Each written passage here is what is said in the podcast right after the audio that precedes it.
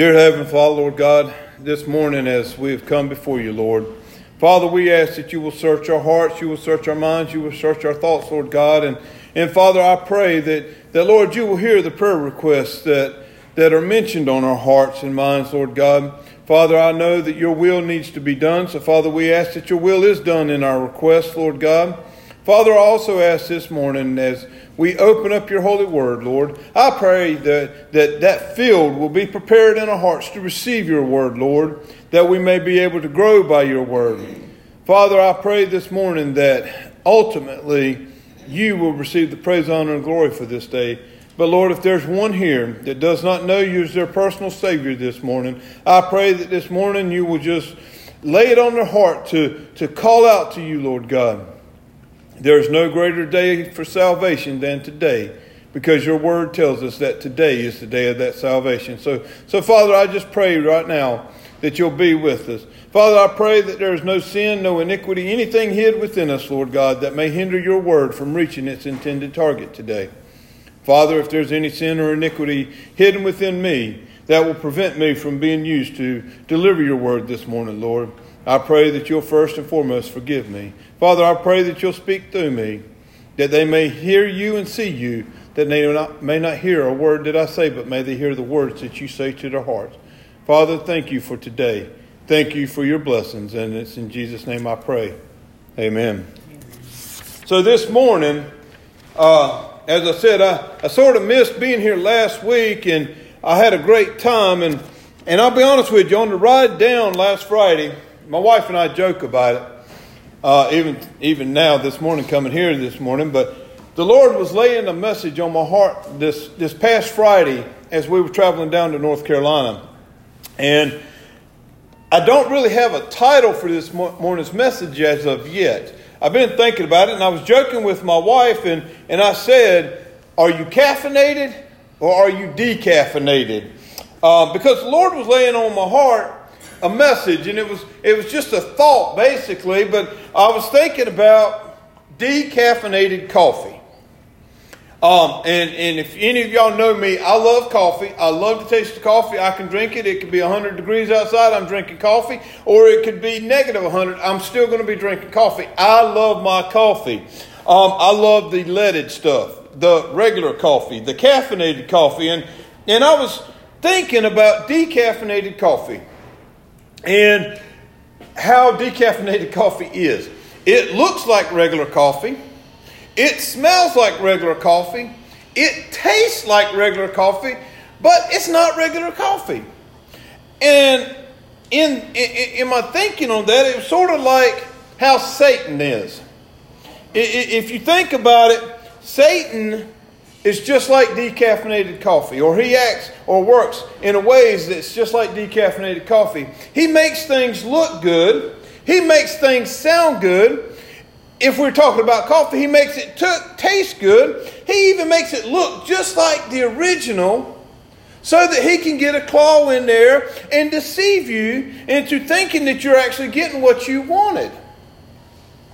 With that being said, one of the first ways that deception came into being was when Satan tempted Eve in the Garden of Eden. He tempted her by taking this apple. I know it's the forbidden fruit, but we, we associate it with an apple, or some people even like to associate it with chocolate. But anyway, whatever it was, it could have been a passion fruit, it could have been whatever. But he took this and he said, Look at this. Doesn't it look good? Now we know that God, that was the only thing that God had prevented them from, do, from eating. He said, Don't it look good? Surely God won't punish you if you partake in this. It looks good. It tastes good here. Take you a bite of it. I mean, I can almost see it right now. Satan coercing er-, Eve into accepting this. Another way, God instituted sex. Sex is designed to be used for marriage. God said that sex in the marriage bed is a good thing. What does Satan do? Sex is good in the bed, in the marriage bed, but Satan says, no, it's not only good there, it's good with somebody who's not your spouse. it's getting more rampant today, but not only is Satan made it to where people go under and see how good sex is in the marriage bed, but now it's sex in adultery or fornication. Now it's gone as far as saying sex with the same sex is also good. See how Satan has, has taken things and he has twisted it, and he's taken what God made perfect and he's made it imperfect by twisting it around, making us believe that this sex outside of marriage is going to be as good as sex inside the marriage. Just like decaf coffee. I know there's a lot of people that drink decaf, and my wife was getting on me about it this, this morning because even though it's decaf, it is technically still coffee. I call it a lie. I call it, it's not coffee. It doesn't have my caffeine in it, it's a lie. But it's still coffee, but it's not what was meant to be. When coffee was originally made, it wasn't made decaf, it was made caffeinated. They've, through chemical processes and things like that, they've removed the caffeine from the coffee. Just like Satan, how he twists everything to make it, in his eyes, better. And I'll get to where I'm going with this. But if you have your Bibles, turn in your Bible to John chapter 8, and we're going to be looking and I told my wife this morning, and, and I'll share with you, we're going to be looking at basically three verses, but we're going to expound upon those three verses. John chapter 8, beginning in verse 30, it says, As he spoke these things, many believed on him. Then he said to those Jews which believed on him, If you continue in my word, then are you my disciples indeed. And you shall know the truth, and the truth shall make you free. I'll tell you, looking through Scripture, and I'll get through it here in a second, but there's only two categories. You're either a believer or you're an unbeliever. And I'll expound upon that here in just a second. But getting back to our text, Jesus says that if you are his disciple, if you believe in him and you're his disciple, you're going to know the truth. Well, we know just a few short chapters over in John 14, 6, he says that I am the way, the truth, and the life. See, here's the thing Jesus came to proclaim truth to us, but the truth that he proclaims leads us to life. He says that he is that truth, he says that he is that life. So he came to proclaim that truth to us so that we could have life, and not only just have life, but have it more abundantly. Anywhere there's truth, there's got to be untruth. Anywhere there's life, there's got to be death. The Bible tells us, just a couple sentences down, verse 44 of John chapter 8, it says, You are of your father, the devil, and the lust of your father you will do. He was a murderer from the beginning and abode not in the truth, because there is no truth in him. When he speaketh a lie, he speaketh of his own for he is a liar and the father of it. And because I tell you the truth, you believe me not. You see, it's so much easier to believe an untruth. It's so much easier to be deceived when we're not digging into God's Word. God's Word tells us that for us to know the truth and for us to understand the truth, we got to dig into His Word. 2 Timothy chapter 2, verse 15 says that we are to study the Word and I'm paraphrasing this, it says we are to study the Word of God so that we can understand the Word, so that we might be able to introduce the Word, so that we might be able to share the Word. But most importantly, I believe the reason why that we have this charge is so that we will know truth, so that when Satan is attacking us, just like Ephesians chapter 6, the belt of truth. We know that when Satan is attacking us, that he is going to use the truth, God's word, as he did with Jesus in, Mark or Matthew chapter 4. He tempted Jesus in the wilderness. And Jesus was coming to him and, and they were talking, and Satan said, Is it written? And God said, or Jesus said, Yes, it's written, but man shall not live by bread alone Man not, shall not tempt the Lord thy God. So when Satan was using truth to tempt Jesus, Jesus used that same truth the way it was meant to be, rightly divided. And he gave it back to Satan. And he says, Satan, yes, you have a little bit of truth there. And let me, let, let, let me say this 95% truth and 5% untruth is a 100% lie. I'll say that one more time 95% truth, 5% untruth equals 100% lie. Because if you're not speaking the truth, you're lying according to God's word. Remember, I said there's only two ways. You're either a believer, you're either a believer or an unbeliever. You're either telling the truth or you're telling a lie. There is no middle ground here. You know, Satan's going to attack us. His main job, his, his whole entire being is to prevent us from serving God, to being a witness to God, to keep us from heaven. 1 John chapter 4, beginning in verse 1, and again, I will paraphrase, but it tells us that we are to try the spirits, so that when we are tempted by things that seem too good to be true, and we know, according to history, that when things seem to be too good to be true, nine times out of ten they are. But we are to try the spirits. We are to try what, and I say try, I don't mean try as in doing, I mean try as in putting it in fire making sure, see if what is going on is actually really what it says. I have to be careful with that word try because that word try, if I was to talk about again, getting back to at the beginning, sex. We know that sex in marriage is good. But if we were to try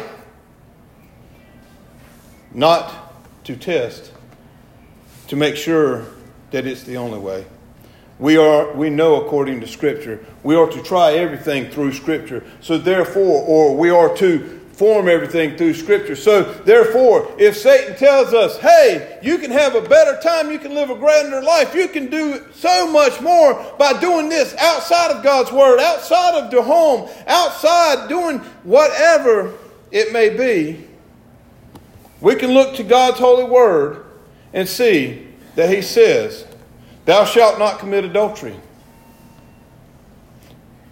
It says in Peter that the undefiled bed, marriage bed, is a great thing. There is so much that Satan will use against us. His main objective, like I said, was to steal, kill, and destroy. He does that one of three ways. He'll attack us by the lust of the eyes. He's going to make it look good. He's going to tell us, yes, sure, it looks good. It tastes good. It's right for you. Decaf coffee. He's going to hit us with the lust of the flesh. Yes, it's healthy for your body. You shouldn't have it. You can do all kinds of things because it feels good. Has no harm to it. You know, right now there's a great controversy over smoking drinking alcohol, smoking marijuana. They're talking about passing laws to allow it to be legalized to smoke marijuana. I tell you, from a past of being an alcoholic, living with family members who have smoked marijuana, has been alcoholics, I can tell you it's not good for you. It's a lust of the flesh. It's something that temporarily takes away a feeling that you have. It's something that temporarily gives you an excitement, but it will wash away. It will go away. The joy that these extracurricular activities may bring that are temporary are nothing to compare to be compared to the joy that we can only receive through Jesus Christ and that relationship with him. And then lastly, the pride of life. Oh, so many men, women, and children out there today, they want to be number one. We push to be number one. We strive to be number one. If we're in an, in an executive format, we want to start at the bottom. Well, actually, we don't even want to start at the bottom. We want to start at the top. We want to be El Chifo, numero uno, head guy, up at the top. We don't care about any of the stuff down there. And if we start midway or we start at the bottom, we strive every day. We do whatever it takes to get us to the number one spot because with number one spot comes respect. I'll argue that one till the day I die. It does not bring respect. Nine times out of ten, out of every place I've ever worked, out of every place I've ever been, the one that's on top is nine times out of ten the most unrespectful person there is. And they're also the un, unrespected person because they forgot the steps they've taken to get there.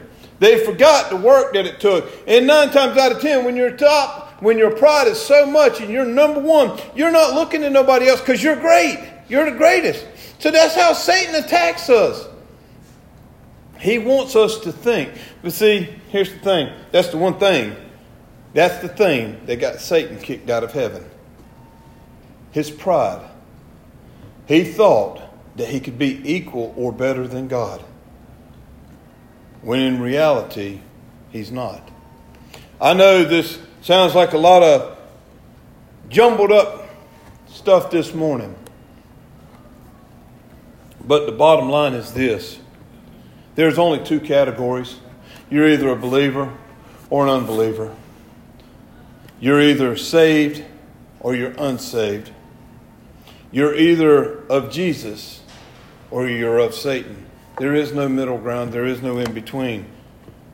The Bible tells us that for us to be saved, that we must call upon Jesus. We must profess him as Lord of our lives. If we choose not to accept Jesus, the Bible tells us that our Father that doesn't confess Jesus, the father of those who doesn't confess him is Satan, which is not our Lord. So this morning, again, I don't know where you stand. I know it may seem like a jargled mess this morning. But ultimately, the question is are you saved? Have you made that profession of faith? Have you called upon Jesus as your Savior? Are you like the disciples and, and you're leaning and learning from His holy word? Or are you still walking the world thinking this world has something better to offer you? Are you looking to the things of this world thinking, I'll just wait till the last minute? Surely there'll be one, uh, one more opportunity before Jesus calls me home, and I'll confess Him at that time. The Bible tells us we're not guaranteed our next breath, and I'm not trying to scare anybody into salvation because if I if I can scare you into salvation, then I'm going to lose you. You're going straight to hell. We're all in a mess because there is nothing in me that can save anybody. It's all by Jesus Christ. So this morning, I ask you, if you've never accepted Christ, let this be the day that you come to know Him. Maybe there's something hindering your walk with Him. I ask that you confess your sins before Him and be made right and walk with Him in only a way that He can walk with you. Let us pray. Dear Heavenly Father, God, I just come before you now, Lord. And Father, I pray that I have spoken the words that you would have me to speak. Father, I pray that the Lord, your hand will be upon this message. Father, I pray that, Lord, you will touch those in here that, Lord, if they've never accepted you as their Savior, Father, I pray that today, that they will not get a moment of rest, and will not get a moment of ease where they are not comfortable, Lord, that they may call out to you. Just as Peter said when he was drowning in the water, after walking towards Jesus, he turned his back and, and, and he started to sink and, and he hollered out, Jesus, save me. Father, you tell us in, your, in Romans that all we must do is call upon the name of the Lord. Jesus, I pray that today we will call upon your name. Father, if there's anyone in here that has never accepted you as their Savior, I pray that you'll touch them. But Father, if there's those who have walked in this world, Lord, They've turned their back on you. They've broken fellowship with you, Lord God, and they're walking in the darkness, Lord. I pray that this morning you will lay a little light upon their life, Lord, that they may see enough to call out to you, confess their sins, and be washed clean.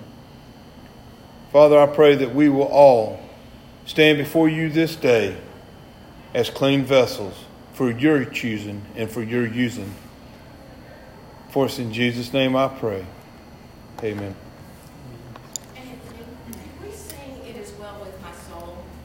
Most definitely. Page is that?